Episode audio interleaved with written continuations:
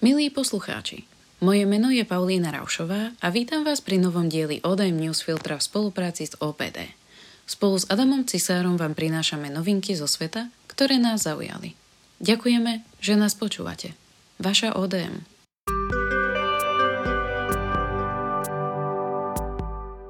Ďalší mŕtvy po sobotnejšom proteste v Peru.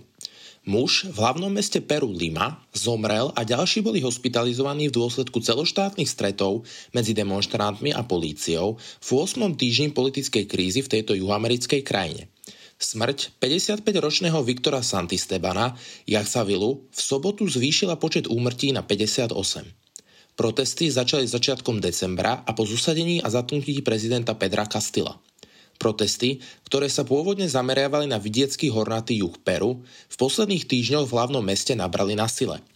Sobotnejšie protesty boli väčšinou v Lime a južnom regióne Cusco, uviedol vo vyhlásení peruánsky ombudsman. Niektoré protesty eskalovali, keď sa demonstranti vyzbrojení kameňmi a provizornými štítmi stretli s políciou, ktorá nasadila plyn a gumené projektily.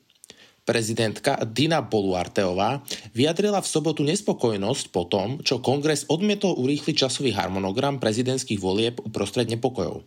Zákonodarcovia dali pôvodne zelenú na presun volieb z roku 2026 na rok 2024, ale v piatok zamietli návrhy na usporiadanie volieb v tomto roku. Boluarte opakovane podporovala posun vo voľbách, keď sa snaží potlačiť protesty, ktoré žiadajú jej odstúpenie. Návrh na presunutie volieb na apríl 2024 prešiel o jeden hlas a konečné hlasovanie má vo februári. Kongres bude pokračovať v diskusii v pondelok.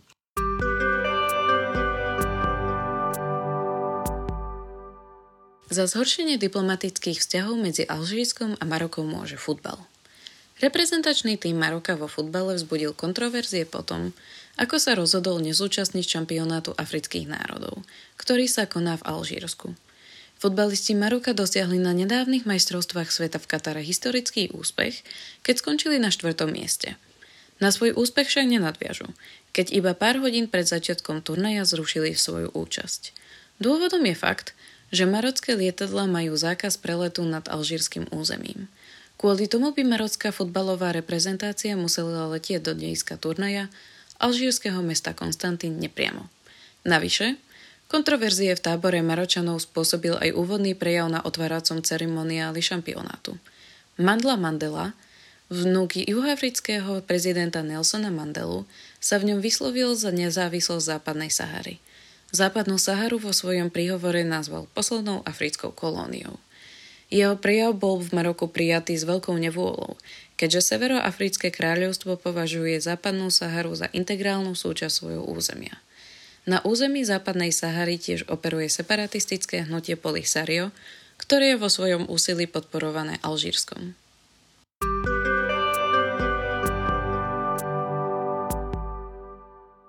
Napäté vzťahy kvôli oslavám národného hrdinu Severného Macedónska a Bulharska.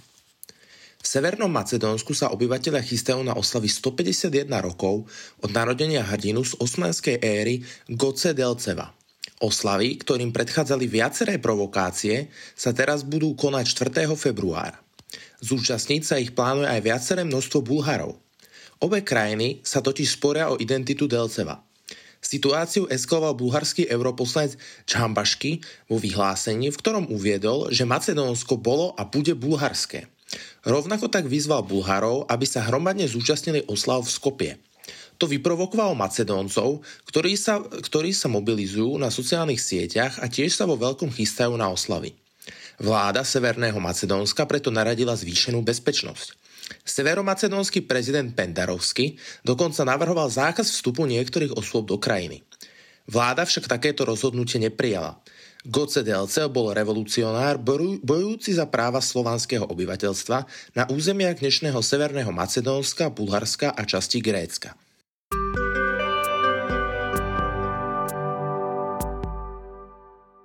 Čínska firma Keitel vybuduje štruktúry na ťaženie obrovských zásob lítia v Bolívii. Austrália a Čile sú najväčšími svetovými producentmi lítia, no Bolívia má obrovské zásoby v solných pláňach Potosí a Oruro. Rezervy sú odhadované na 21 milióna tón. Bolívijský prezident uviedol, že konzorcium firmy Catel spúšťa bezprecedentnú industrializáciu lítia v Bolívii. Do prvej fázy projektu sa podľa neho investuje viac ako 1 miliarda dolárov. Ultra ľahkíkov sa používa napríklad v batériách elektrických vozidiel, ktorých produkcia sa podľa očakávaní prudko zvýši, keďže fosílne palivá budú postupne vyraďované z prevádzky. Lítiové batérie sú očakávané na export začiatkom roka 2025. Vypočuli ste si podcast občiansko-demokratické mládeže. Sme radi, že nás počúvate a že vás zaujímajú správy, ktoré hýbu svetom.